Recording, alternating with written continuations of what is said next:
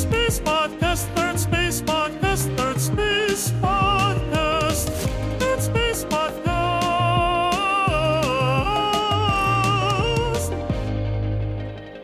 Hello and welcome to the Third Space Podcast, episode number 48, Robo Boobaloops, a title coined by Daniel. In this episode, Mind Your Morals returns. This time we discuss strip clubs, kind of a risque topic. Might make some people a little uncomfortable, but I think we handled it delicately enough.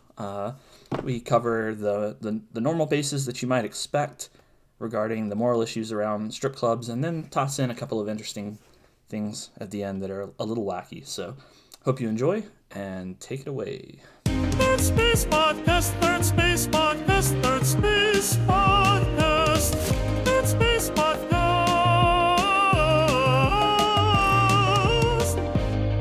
Third Space Podcast, Third Space Podcast. I messed up. Dang it, I knew you were going to be right behind me.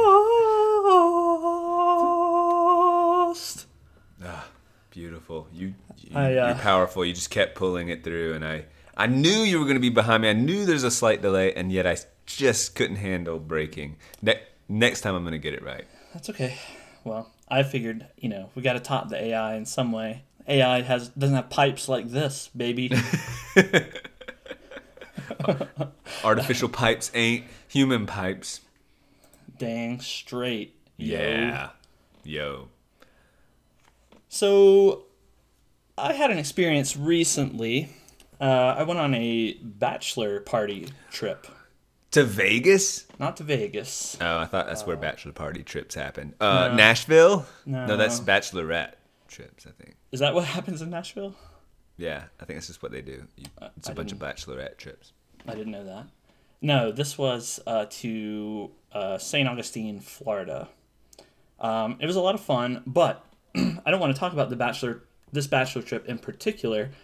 But on this bachelor trip, the topic of strip clubs was broached. Now, strip clubs are a quintessential bachelor trip thing. Right. At least it's a stereotypical thing, right? Whenever you see on TV bachelor parties, like on The Office, there's a bachelor thing, and they order the stripper, right? And popping out of a cake, maybe. I don't know, but you're right. There's something like about the let's be wild and like, it's the last time you're single, which doesn't fully bear a lot of scrutiny, but, it's just That's exactly the thing, right? So it's a thing that seems to go together. So anyway, I just happened to be thinking about strip clubs because of this, and, this was a bachelor party where it's, a friend of mine about to get married, and the people that were at the party, some were married and some were in relationships and some were single. And I was just thinking, like, this is, if a strip club were a thing that was going to happen here, what are the moral ramifications of that? So I started thinking about this in terms of a Mind Your Morals, which is, I guess, what we're about to jump into. Kind of a stripper stuff. Mind Your Morals. Edgy. Yeah. Right. Boobaloobaloobies. Boobies. Yeah. Assess the morality of boobies, please. Real quick aside, there's some sort of dumb little game where you take every vowel in your name and you just replace it with OOB, and so Danielle is Doob Noob Boobaloob, and I love it. That is really funny.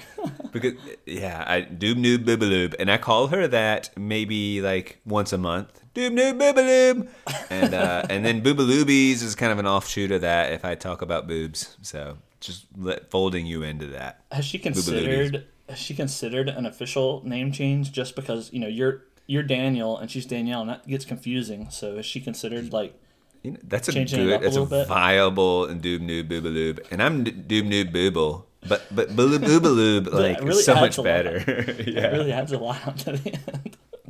I know. I'm glad you like it. I never thought to share it because it's just really dumb. It's like one of these Facebook pairs. Like, hey, find out your stripper name if you. I don't know. Whatever. That's not but stripper names. It was not that way. It was. Yeah. Her stripper name would definitely be Danny with an I. Yes. Yes. No question. Yours too. Yeah. So that would be a very confusing strip. Danny man Danny. I don't know. Something to masculine. Masculine. Manny Danny. Somehow not manly. Very, very not manly. Manny Danny, so it's masculine. Jeez. So, all right. So strip clubs. Strip clubs.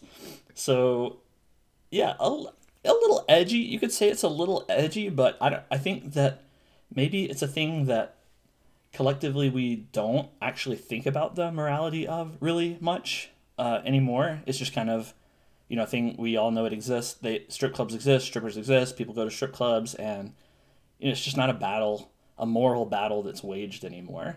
I mean, maybe on the individual level. So it's absolutely. There are people that don't go and say, and whether they say it or not, it's probably some moral reason. And then the ones that do almost feel edgy, like they're just morally uptight. You know? Could be. Would probably.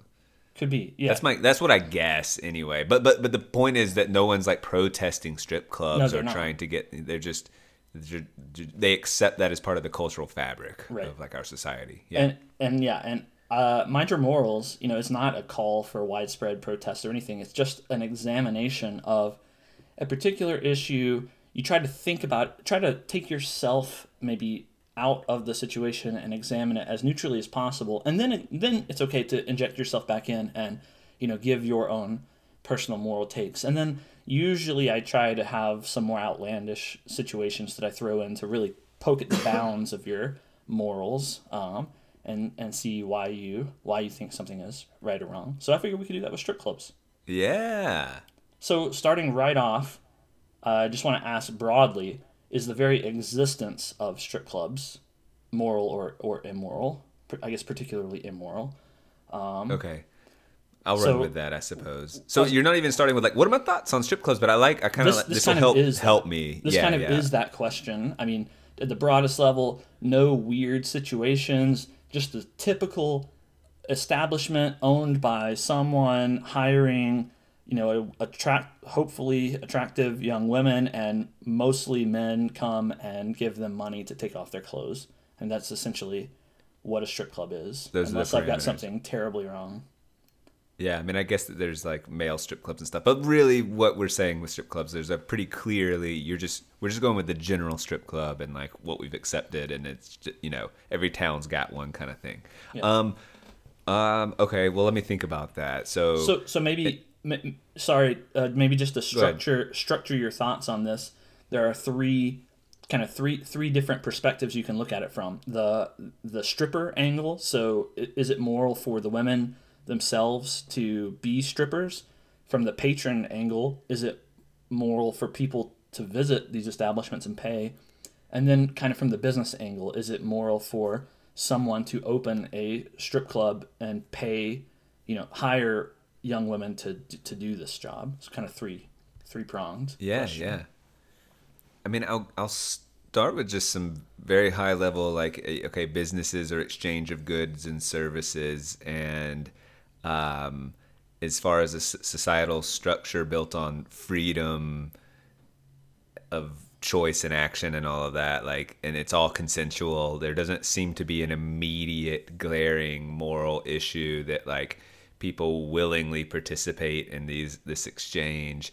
And of course there's going to be like individual objections to like, I don't think I want my people or who I am associated with such things, but like, and maybe that's how it came to be sort of accepted. Like if you value freedom, like you like, in some ways there's like, I guess there's the less like a side of town that has like pawn shops and neon signs and tattoo parlors and potentially strip clubs. Of course, there's high level strip clubs that are more almost like clubs with naked women in them.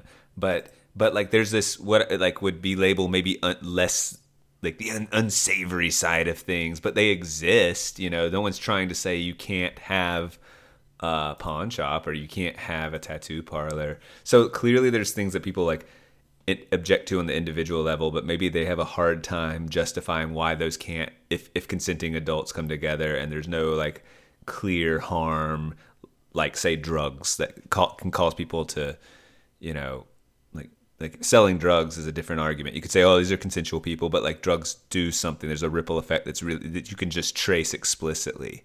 And so from that, just that angle, I don't see a particular issue. What I will say is from a cultural and business standpoint, I get kind of uncomfortable about the power dynamics that exist.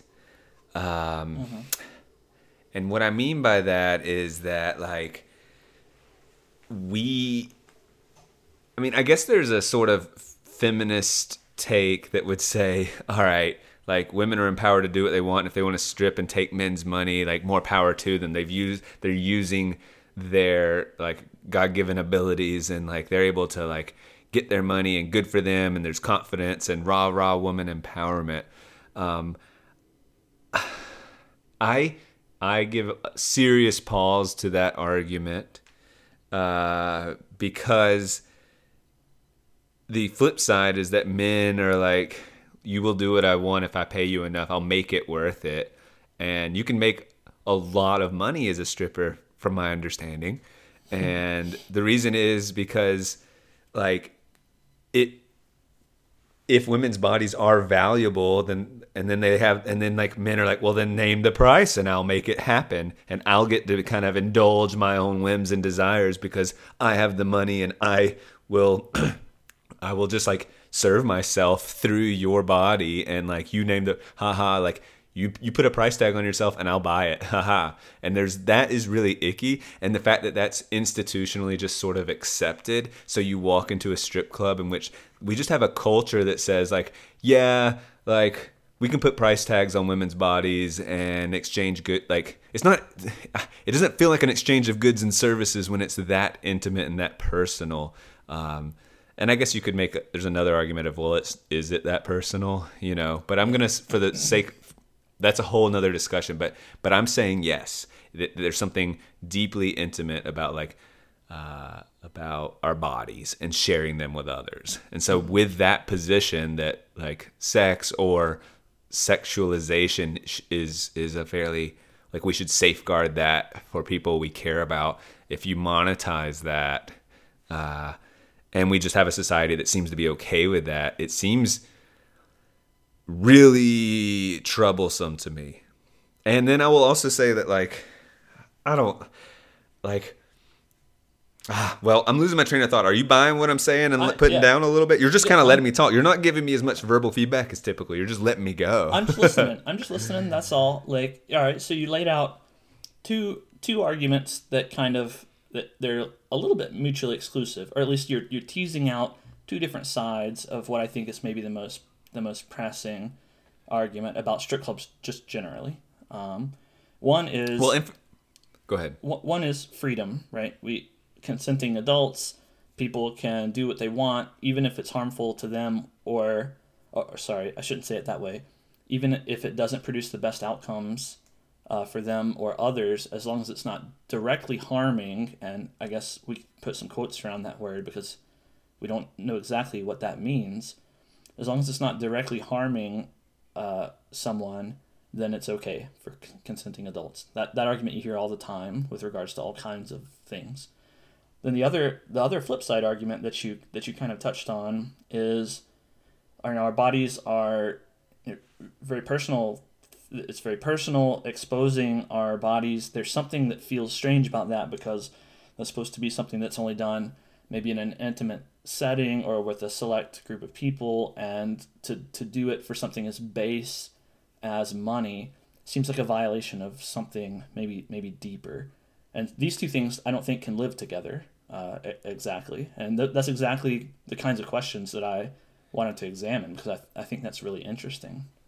Right. And I don't buy that, like, again, it kind of goes back to the I would say the feminist argument of, like, women empowerment, you know, like they should be able to make their choices. But I think that there's, the reason I would say that's a naive argument in this particular case is that, like, rich, beautiful women, well-adjusted, educated, aren't saying, oh, like, I will strip to empower myself. So we live in a culture that has accepted this thing as a norm.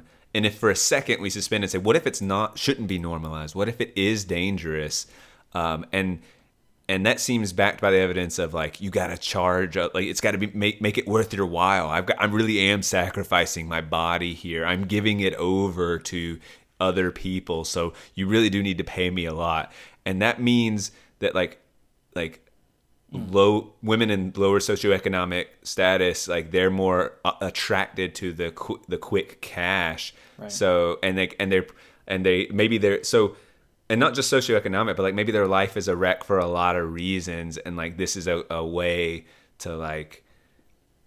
So I'm trying to gently say that like, and it's very provocative. Maybe the most provocative thing I've said on this podcast, but I have a hard time thinking of someone who's positioned really well, who just thinks, I'd love to strip. So again, it's the power dynamics issue, or like something's off kilter. Now, yeah. There's a lot of things that could be off kilter, but like, so what I'm saying is it that is abuse when you take advantage of someone who is off in some way or another. Yes. Now, I guess you could say we're all off in some way or another, or whatever. But like I'm saying that this is preying upon that and saying, I'll throw money at you to yeah. I'm not prepared to say degrade, but I am to say like go against like, or like to engage in a transaction and engage in intimacy, but that's not, you know, like manufactured intimacy. So like yeah.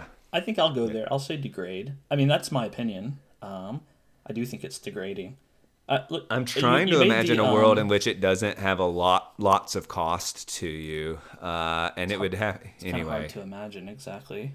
But like you made the feminist empowerment claim there, and you know I think that that's a common claim for multiple things, not just stripping.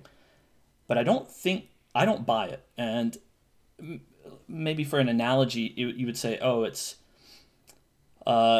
child empowerment to let them have whatever candy they want, you know? Like, sometimes being able to exert our will without limitations isn't actually good for us in the long run, and it's necessary to have someone, in the child's case, a parent, say, no, you can't gorge yourself on candy. There are better ways to, you know, live your life.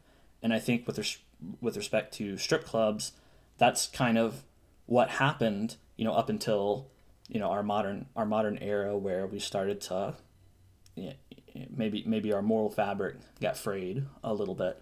We said, you know, there's some things that just aren't conducive to good life outcomes, and maybe being a stripper is one of those things.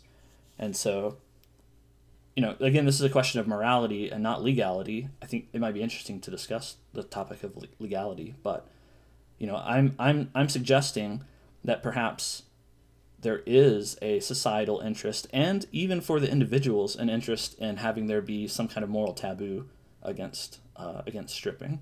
Although I hear your situation of someone kind of down on their luck, you know, I hear that. I'm not sure that. Again, I'm not sure that stripping is the best. The best path to rectify that, though. But it's most appealing to them, right? The person who maybe doesn't see all of life's options, whether it's education or isn't having access to a lot of things, it's most appealing, and that's why it's the most. That's why it's the most abusive, I guess, is that yes, or predatory or whatever, is that because it's young women too that like. Right. So if you're, you know, 18 to 25 would be my guess, would be the prime age for stripping, would like that's a pretty young person, you know, like that's just like, and yes, they're adults in the eyes of the law. I just, if it's usually someone with like limited options, I mean, I guess I don't know all the statistics about that. And I wish we had like a feminist like on here so that we can steel man the argument, right. You know, because I feel like I'm a feminist. Well, I mean, yeah, but like, I don't know. No. And I don't mean to frame it. I'm framing it like maybe like I'm trying to protect strippers or whatever, but I don't, or like my, but well, it's not that It's not that I'm pitying. I'm just saying that this situation is frustrating. Like, shame on the man for exploiting, and shame on the woman for like trying to spin it as if, well, I'm actually the one getting the better end of the deal. Like, that's not intellectually honest to me. Mm-hmm. And then shame on the culture for going, well, freedom comes at a cost. Yeah, consenting adults. So I'm going to absolve myself of, like, you know, of all of this, and just say I'm going to relegate you. Maybe like make it tough to put it in areas of town that I can afford and live in, and so I don't have to ever look at what the mess that you are.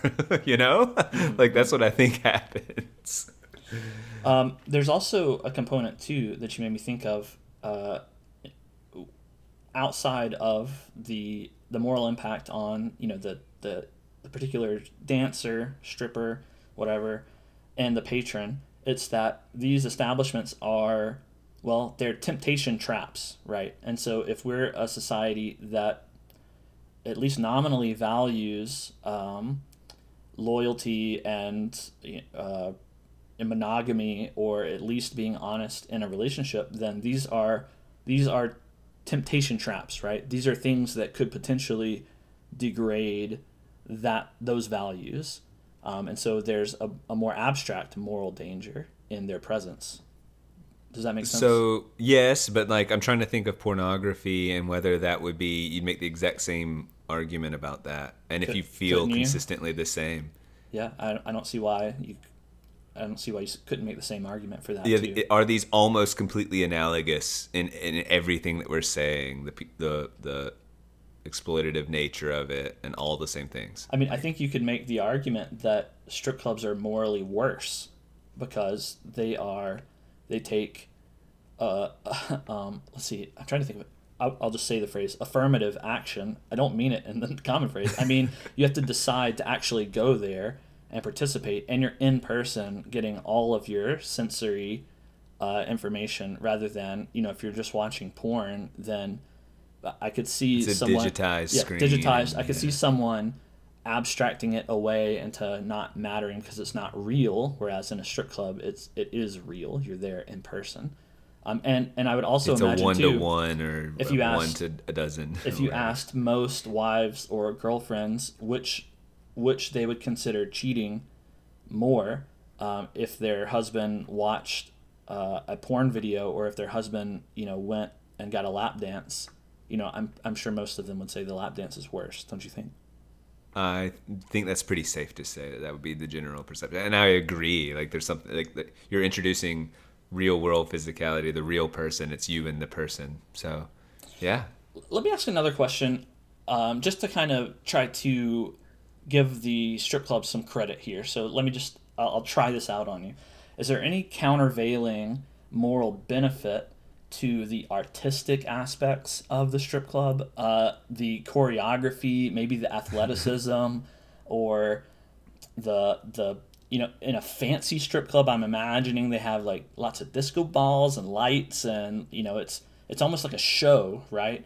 Is there any artistic merit that could be enough to overcome the moral qualms you have with maybe the degradingness or the power dynamics or any of that stuff? So, no, but okay. But no, but I will. No, I want to examine it a little more. As I do to say, is there artistic merit? Yes. Is there a lot of artistic merit? Possibly, yes. I mean, just no doubt. But people don't say, do you want to go to the strip club to see this heck of a like dance or like, you know, like the choreography, like all of that. And so they might even come back more often if you have more girls that are performing at a higher quality, like the dance. They know what they're doing. There's confidence. But every single move, whether it's hanging upside down on the strip pole or tying a knot in a cherry stem, or I don't know, whatever, like sexy things. But like, they do that at strip clubs? I don't actually. That doesn't make really. Yeah, like, you know, I picture they're bartenders, and that's just what they do when they put the cherry in your drink. Like, they just lick your drink and stuff. Like, I don't. I think so. Yeah. Or they shower on stage or whatever. They all have gimmicks, I'm sure, right? They have to have, like, it's almost like pro wrestling where you have a silly gimmick and it's your thing. Like, you're a cowgirl or something, or naughty teacher or whatever. Right. So, and you might, and your name. Manny Danny, the naughty teacher. Yeah.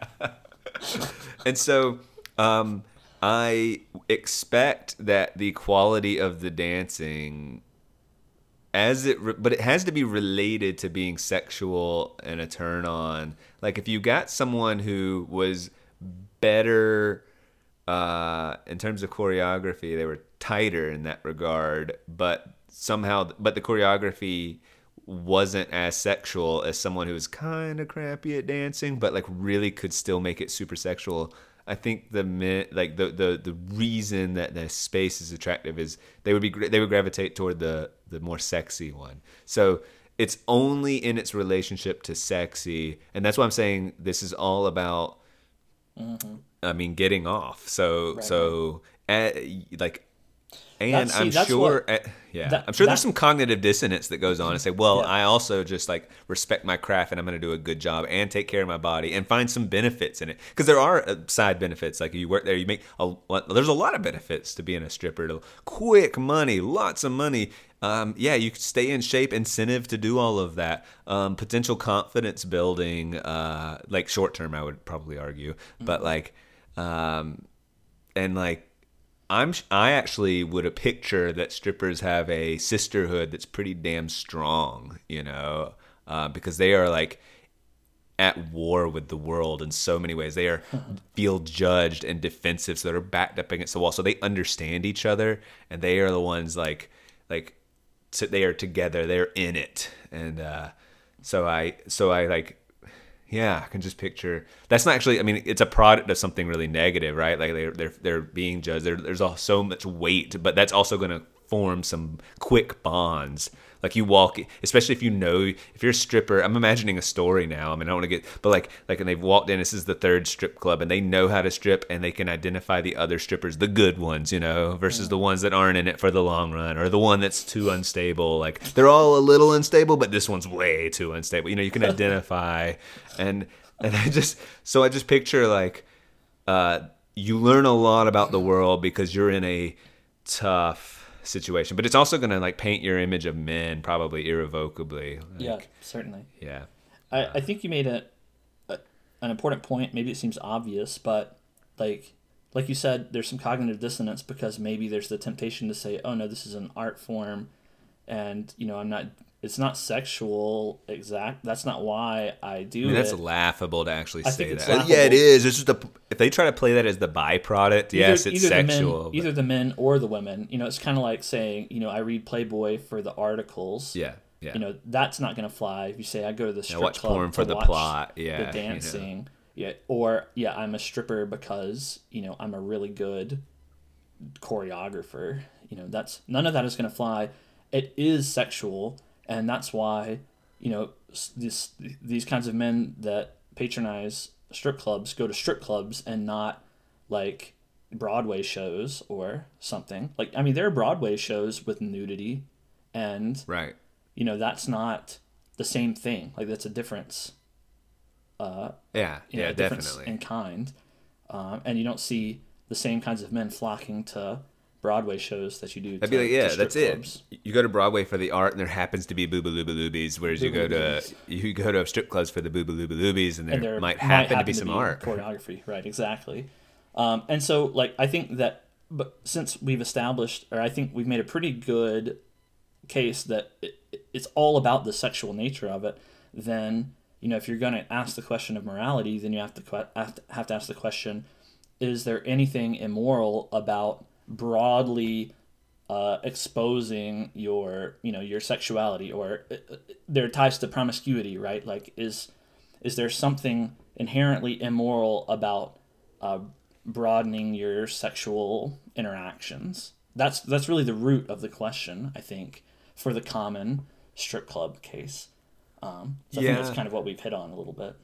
And I want to stress that, like, what makes me a little bit sad is I'm trying to be both intellectually honest and recognize this is low-hanging fruit, but what, like, in terms of like judging the stripper for trivializing the seriousness of intimacy and stuff. But what I actually get mad at, for the reasons I was telling you about, like, I really do believe that someone in the stripper world is like largely dispossessed in some way or another and trying to fast track to normality, and they've somehow done I think a miscalculation in that this will serve them well, and I pity that. I actually pity that. And that might sound really whatever, like judge me all you want, but I feel for them. And so my frustration, I do not feel mad or at them or judgy. If there's real frustration, it's like I am frustrated at the men. Like it's like the men, like for like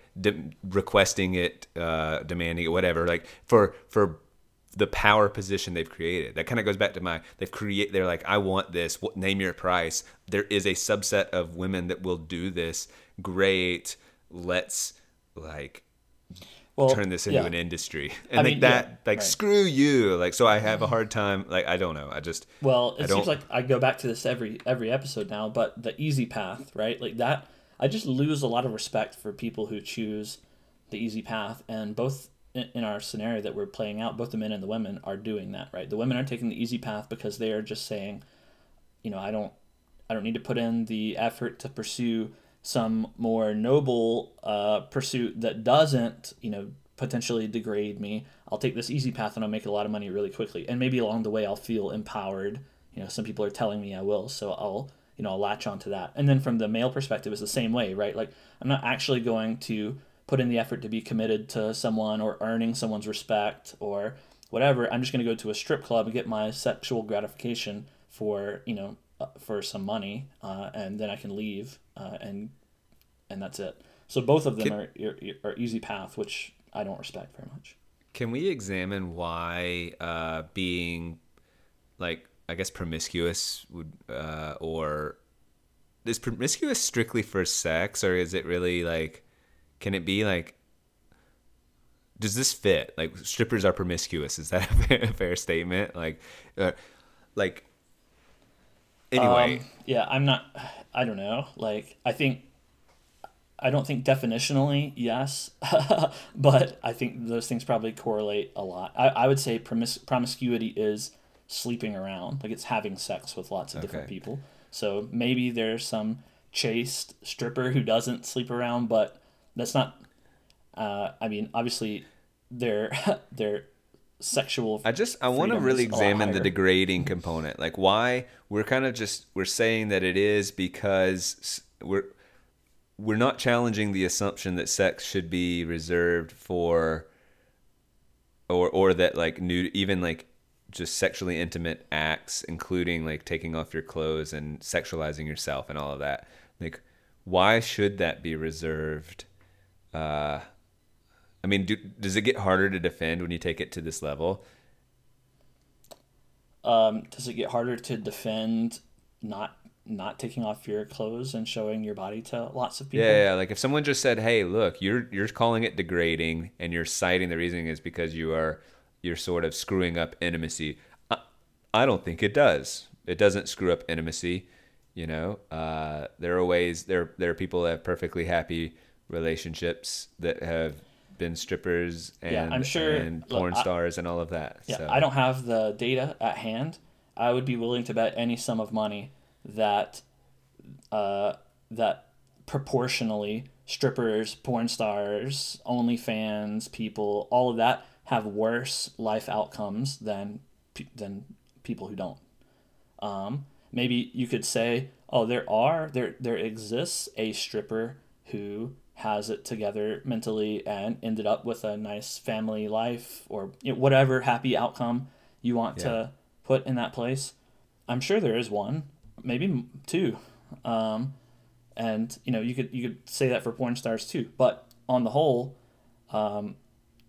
proportionally, I would be willing to bet that's not the case. And I tend to agree with you, but it kind of gets circular because if you want a more A to B argument, point to point rational, instead of just trying to say look at the outcomes, I would say that it probably goes back to evolutionary biology.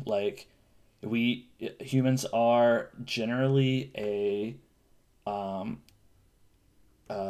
monogamous. We have monogamous societies because that's what results in the most stable societies. If you have some men taking all the women, that leaves a lot of unhappy men, and that is grounds for violence, right? That's not going to end up in a good place. Yeah. If you have equally distributed relationships where each man has one woman, that's going to make for the most stable society. Not to mention, it makes for the best environment to raise children, which, you know, is what progresses the human race. So, like, all things considered, the kind of stable point, the balancing point where you have the least instability is monogamous relationships. Obviously, having monogamous relationships means that you're only having sex within that relationship. And if sex is something special that only happens within that relationship, then these sexual things like taking off your clothes and stuff are going to be, they're not going to happen outside of that one-on-one sort of thing, or at least in the most stable point, right? Does that make any sense? It does. I don't feel like I made the most cogent argument there, but I think that's kind of the gist of why I think, why promiscuity probably is not the best thing for everyone. I follow that. And I think there might be something karma-esque about this idea that cheaters are the ones, they create their own hell. Even if they get away with it, cheaters are the ones who suspect their partners of cheating. They get paranoid. They don't get to enjoy their relationship. And they end up... And so I actually think when you're a stripper that... You're exposed to this world of almost cheating or nebulous gray area cheating so frequently. So you think men, you kind of see the seedy underbelly of men. And so you kind of think all men are willing to cheat or will cheat. So that would create some jealousy in you. And then you yourself are sort of participating in it. So there's the guilt or the whatever it is that makes you view everyone as cheaters. So you're designing a hell for future relationships. And even the guy, like, let's say they pivot away from stripping and say, hey, sorry, I was a stripper in my past life, but I've given that up. And like, I can easily see a man saying, hey, I'm confident enough or whatever, you know, saying I'm okay with that was, and it partially because it's in the past. So that's really, you know, big.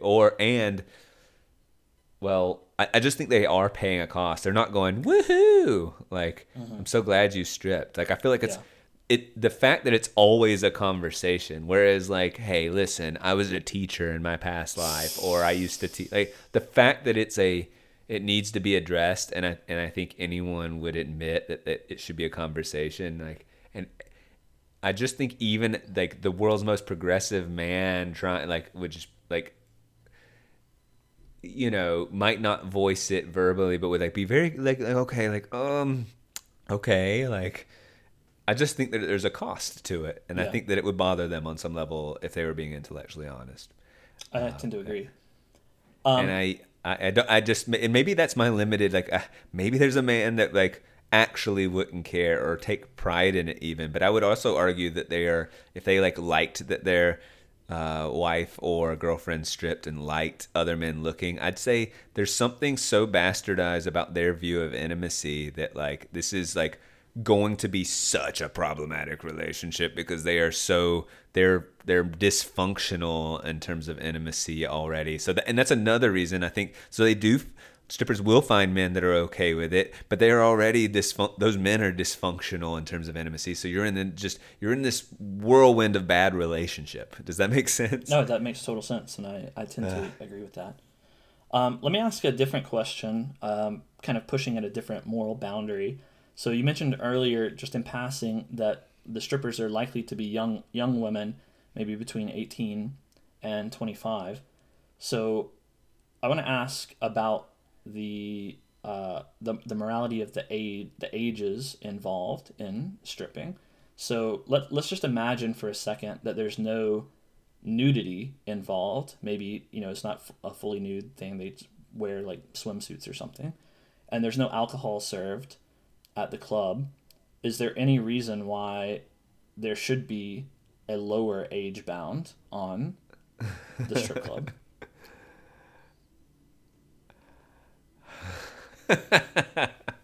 Such an uncomfortable question. It's extremely uncomfortable. I also think there are obvious answers to it, but I just want to go ahead and get this lower bound out of the way.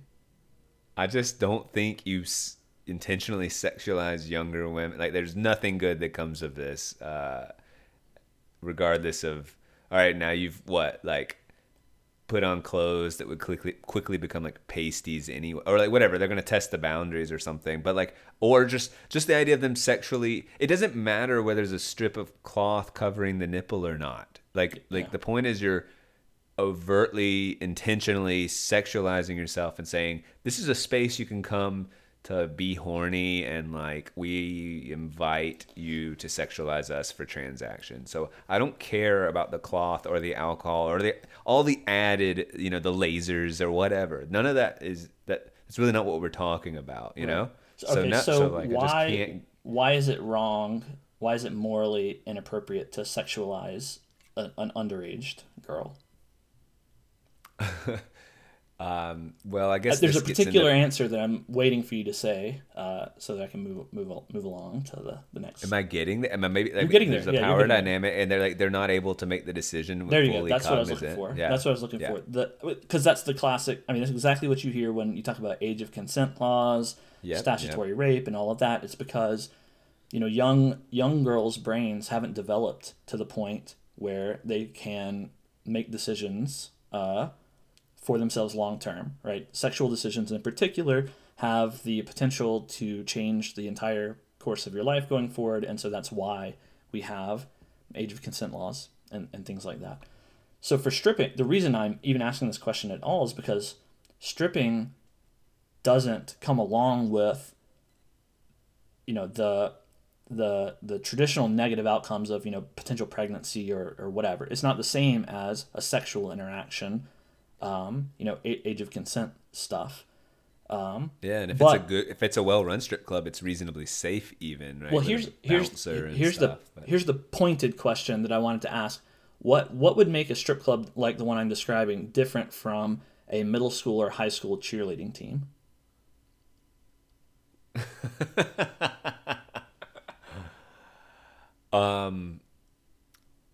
I think the expressed purpose of the cheerleading team is to rile the fans up.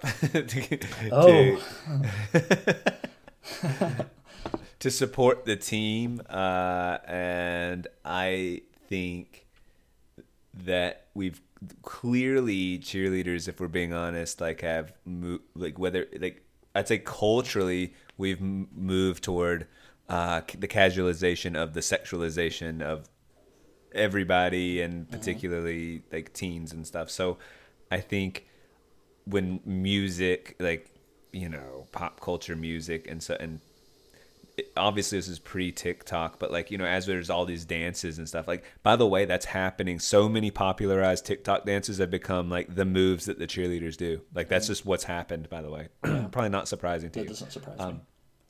And it is obviously sexualized, but it's not. Its express purpose is not to. It's to. I mean, it's to cheer on the team, but that sounds like a little silly. And and like throwing them up in the air, I would say it emphasizes the art more for sure. Mm-hmm. It does sexualize them, no doubt. And well, I guess depending on the different cheerleading outfits, I mean, that's even turned into like a whole like. Fantasy or whatever genre too. So yeah, like, look, that's why cheerleading is uncomfortable. I'm not saying it's not an uncomfortable area, because it is just like, okay, they put on like rap or pop music and they move and sway their hips and they look and they like crawl on the floor. They do all the like kind of some of their choreography is a little ridiculous, and then we just like clap politely or cheer. That's why I asked, because if aliens came to Earth, if they sent their balloons and were spying on us, and observed one of these hypothetical strip clubs that I mentioned, you know, with you know, 15 or 16-year-old girls wearing clothes and doing dances, you know, for an audience, and they observed a football game with, you know, the same girls dressed in similar clothes doing similar moves, they wouldn't understand the difference, right? And we have one, you know, one group of people would say, you know, situation A is totally reprehensible, disgusting, sexualization of children, so on. And the same group would say situation B is acceptable and fine because it's just what we've done. You know, I just had a thought too. Imagine it's like there's choreography with multiple people, but like you take OA, and if it was just one girl, perhaps like the most attractive girl, then all of a sudden that's deeply uncomfortable. Now imagine that they, like, instead of act like at a football game, they just did it for a talent show contest, and they wore a dress that was same amount of whatever tightness and coverage and stuff. Right. And they just dance. They did the same routine full of little like suggestive TikTok dances. I don't think it would like be approved. I think like they would say, no, you can't do that. Like you can't go on stage and just like bend over and like wiggle and do all the things. I mean, that's literally so like, and that would just be so clear. I mean, clear. And so is but then you put it in numbers, and you it's slow normalization, and like we don't know what to do, but like we've normalized like yoga pants, and it'd be almost strange to actively critique and say, oh my god, you can see every inch of their body, and like that's true, like, and we just go like no one, we're past the point. Like you're the weirdo if you were to point out how revealing yoga pants are. You just absolutely would be the weirdo, even though you're stating a blunt truth that like anyone would recognize in private and nod their head and go, I mean, obviously it's like reveals everything and it's skin tight and all of this. Yeah. And so I think the same thing about, I think this just really applies to cheerleading, that we go, well, I mean, obviously, but like since we accept it and since they're out there in a group and like, yeah. Whatever. Like, what do you want me to do about it? Like, what do you want me to do? And so I think we just toss our hands up and go like, well, okay, whatever. We're at 45 minutes, but do you mind? I've got just a couple of more situations that I want to run by you. So let me just skip to the my favorite one. How would the morality of strip clubs be changed if it was a VR strip club where... Imagine a future in which VR, has improved technologically, and you can put on your VR headset and visit a strip club, or you can put on your VR headset and maybe use motion controls or some goofy stuff and be the stripper, right? And so you're using some custom avatar in this VR strip club. Does that how substantially does that affect the morality of the situation? The morality? Well, can I just think not morality for a second? So like unattractive people that can move well could now like have they might be able to gain following or something. Assuming, I actually just don't think people would want to watch naked avatars. But let's assume that there was a desire there. I don't think you're right. I think you're wrong on that one, right? Because like obviously. Porn is a huge business. There's cartoon porn, and wow, you sound very knowledgeable about this.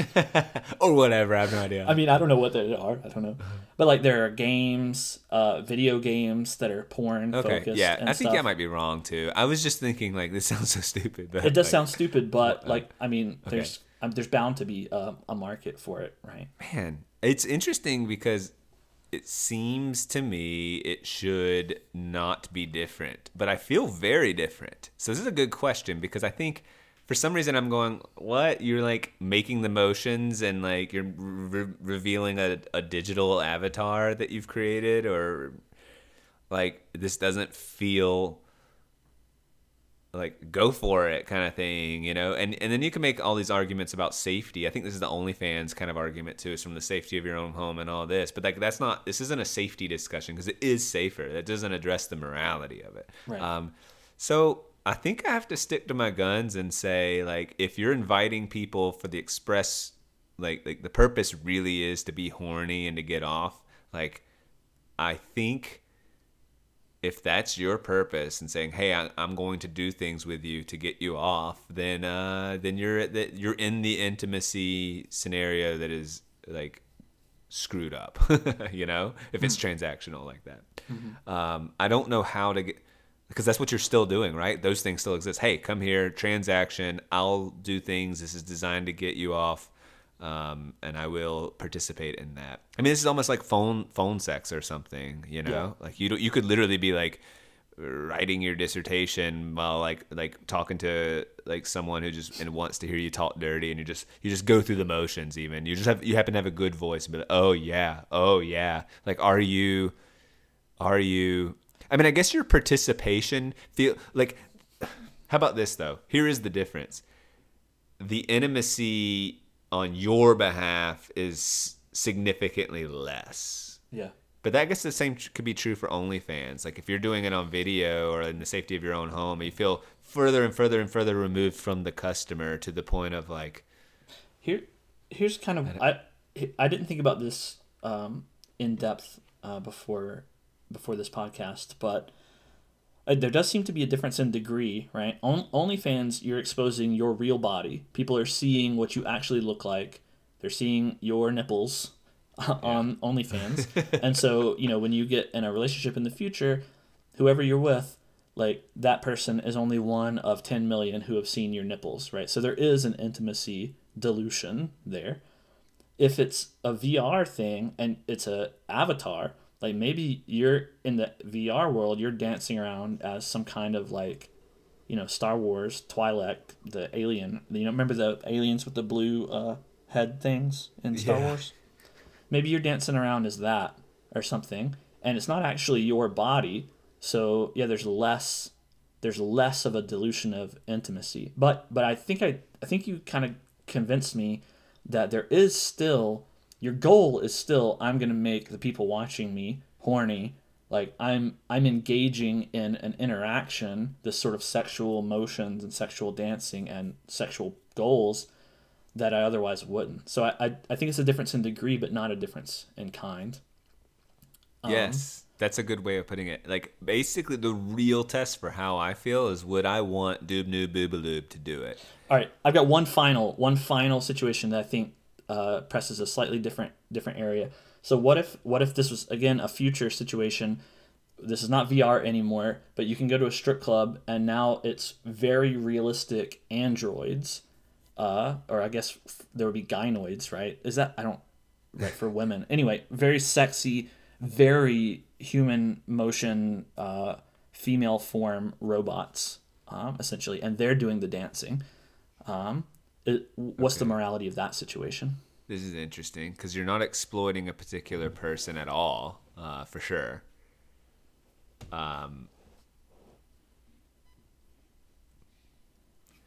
It almost feels, this kind of almost maps onto like ChatGPT and like, well, like there's still the I'm shortcutting, the distaste and respect I have for the shortcut. The men are taking that in this scenario. The men are the ones going to the strip clubs, and so the men are still culpable for all the same reasons. But like, is it different in kind from a man masturbating while thinking of just some generic attractive female form? I mean, for the affirmative action reasons that you listed. Okay. Like going to okay. And like, and you're getting dangerously. I think it's like it's very close to, it's like a gateway to potential real cheating if you were able to like have sex with this robot. Yeah, this is the temptation like, trap. The temptation trap's still there. Like you're just all, and besides men you're not really cheating. I mean, one of the parts that's frustrating in all of this is there's no humanity in this. This is all transactional. Yeah. And so men are objectifying women and saying, "Give me what I want."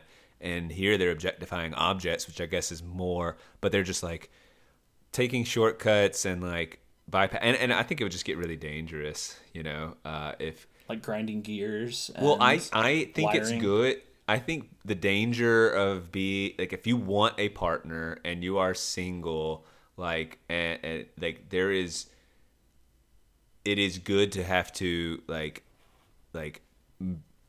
Say, all right, I want a partner. What is it going to take? And like whether it's potential compromise or changing yourself or whatever, or seeking out or being active or whatever. Like there's a lot of reasons, you know, like you put yourself out there and say, I want a partner. And if you don't have to say work for that, and you could just buy a partner, you know, or a machine that you just have sex with that like is smart enough to respond and maybe like do your dishes or something, like gosh, like we're not, this is bad. Amazing. This is so bad. I mean bad. Sounds bad. It just sounds really really bad that you're gonna have like, it does sound so highly highly dystopian. Yes, well but you're telling me dystopian. You're all right, so you're telling me that android strip clubs would still be immoral, but would they be more moral than our current day human strip clubs? Yes, I'm saying so. Yes, it would be a brave step forward for morality if we created android strip clubs. I'd say it's a baby step forward. A baby step forward. Okay. The robots are coming for our jobs. Problem too. They're coming for our stripper jobs. Yeah. The novelty factor, though, like honestly, imagine that protest. So Jeez. Look, strip clubs do not appeal to me personally, and that's what we'll close with. Is yes. Strip clubs don't appeal to me personally because of the power dynamics I suggested and the transactional nature, and I feel guilty. Like, look, this is a human being in front of me, and I'm not treating them as a human, and that's gross. And the power dynamics that led to them making these decisions, I am not sure that they're like completely autonomous in this. Like, they are kind of like victims of a bigger machine at play, and they're trying a shortcut, and I feel for them, and this is gross, and this is absolutely not sexy. Like, right. So all of that is how I feel. Now you've created a novelty strip club, android, whatever, robot stuff, and I'm like, I don't even, like, first of all, I'm just curious, like, will they actually look like people? So there's a novelty factor independent of getting off, and my objections that made me not horny are removed. Mm-hmm. So I could get there. I would go there for the novelty, and I'd stay because of the boobaloobies. The Robo Boobaloops. Or whatever. Robo Boobaloops. That's a good, there's your title right there. You're going to have to help me spell it. And I will affirmative action and Robo Boobaloops. Robo Boobaloops. You'll have to. Or if you added the oobs in there, it'd be Rube. Well, God, you'd have to figure that out. I don't know what it would be. I will make that the title, but you just have to tell me the word and how to spell it. Robo Boobaloops. Robo Boobaloops. That's pretty good, actually. Robo Boobaloops. Yes, I like it. And on that note, let's. Do you want to give your opinion? Like, that was my real opinion and why I don't like strip clubs. But I also will get excited, like. I don't have if I want to go crazy and like, let's all go out and be crazy. Like, to me, my probably lack of creative self, if we're talking about a night out and like, there's an allure that strip clubs have because lasers and boobaloobies, but like, just as a, like, it's forbidden and it's a little edgy. Yeah. It's probably why I liked the castle, right. Back in Florida. Like, it's just like a cool, weird place. And like it was just a weird. I like weird stuff, and that's for me. It's extreme and like out outside of my comfort zone, and so like that sounds exciting. But honestly, when push comes to shove, I don't want to be in a strip club. So yeah, I love your personal thoughts? I'm a big fan. No, I'm just kidding. No, I basically. How funny would that be if that were like your conclusion? I like it. Like, I'm a big fan. I love being able to pay money and get them to do what I want. Going later tonight. I probably have all the same moral reservations that you do, and maybe a few more. Would you and I go to a strip club just for a follow-up podcast, maybe, and just kind of like try and talk to some strippers about like, do they agree with, like, do we have a point? Like, that.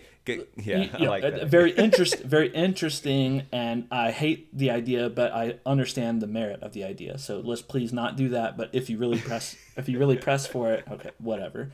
But like, all the moral issues, I still hold those. But then you also add in that strip clubs are loud, extremely loud, with dancing and glitter, and you basically have many of my least favorite things. If they serve like pickleback shots at the bar, then like you basically encompass all of my least favorite things in the world. And like the quality of guy that's going to be there is probably going to talk about sports if they tried to talk to you, or even. That's weird to me. You're at a strip club and a guy's like, "Hey, like, what are you doing?" Like, I don't know why that feels so like. I don't know enough about the culture of strip clubs, but I'd be like, and I also really don't like the idea that people are seriously there because they're horny. I hate, like, I could only go in sort of a, "Hey, we're being crazy and wild. Isn't this weird? This novel experience." But like the idea of like I want to see her boobs. Like, that's pathetic. I mean, it just is. Yeah. So, all right, it's pathetic. That's what Daniel thinks. That's the end. Pathetic. Pathetic.